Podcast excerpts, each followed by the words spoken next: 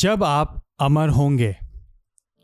जब दिन हुआ तो यहूदियों ने षड्यंत्र रचा और यह कहकर शपथ खाई कि जब तक पौलुस को मार ना डालें, तब तक ना तो खाएँगे और ना पिएँगे। प्रेरितों के काम तेईस बारह। उन निरंकुश लोगों के विषय में क्या कहें, जिन्होंने पौलुस को मार डालने तक ना खाने की शपथ खाई थी? हम उनके विषय में प्रेरितों के काम तेईस बारह में पढ़ते हैं। जब दिन हुआ तो यहूदियों ने षड्यंत्र रचा और यह कहकर शपथ खाई कि जब तक पौलुस को मार न डालें, तब तक ना तो खाएँगे और ना पिएँगे परंतु ऐसा नहीं हुआ। क्यों? क्योंकि उससे पहले कई घटनाएँ घटित हुईं। एक बालक ने उस षड्यंत्र को सुन लिया। बालक पौलुस की बहन का पुत्र था।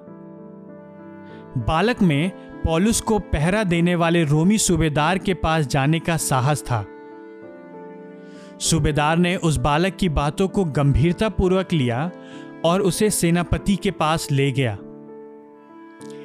सेनापति ने उस बालक पर विश्वास किया और पौलुस को सुरक्षित भेजने के लिए 200 सैनिक 70 घोड़सवार तथा 200 भालैत तैयार करवाया। इनमें से घटित प्रत्येक घटना की संभावना बहुत ही कम थी। भले ही यह विचित्र है, परंतु यही हुआ था। घात लगाकर बैठे, उन निरंकुश व्यक्तियों ने किस बात को अनदेखा कर दिया था? वे अपने षड्यंत्र रचने से ठीक पहले पॉलुस के साथ जो हुआ था, उस पर विचार करने में असफल रहे। प्रभु ने बंदी गृह में पॉलुस को दर्शन दिया और कहा, साहस रख, क्योंकि जिस प्रकार तूने यरूशलेम में दृढ़तापूर्वक मेरी साक्षी दी है, उसी प्रकार तुझे रोम में भी साक्षी देनी होगी। पेड़ों के काम तेईस ग्यारह। क्रीश ने कहा कि पॉलुस रोम जाएगा और इस योजना को बदला नहीं जा सकता था। कोई भी षड्यंत्र क्रीस्ट की प्रतिज्ञा के विरोध में खड़ा नहीं हो सकता है। जब तक वह रोम ना पहुँच जाए, तब तक पॉलुस अमर था।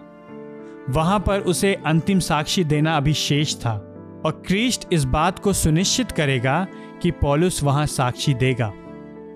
आपको भी अपनी अंतिम साक्षी देनी है। और जब तक आप इसे दे नहीं देते हैं तब तक आप अमर हैं।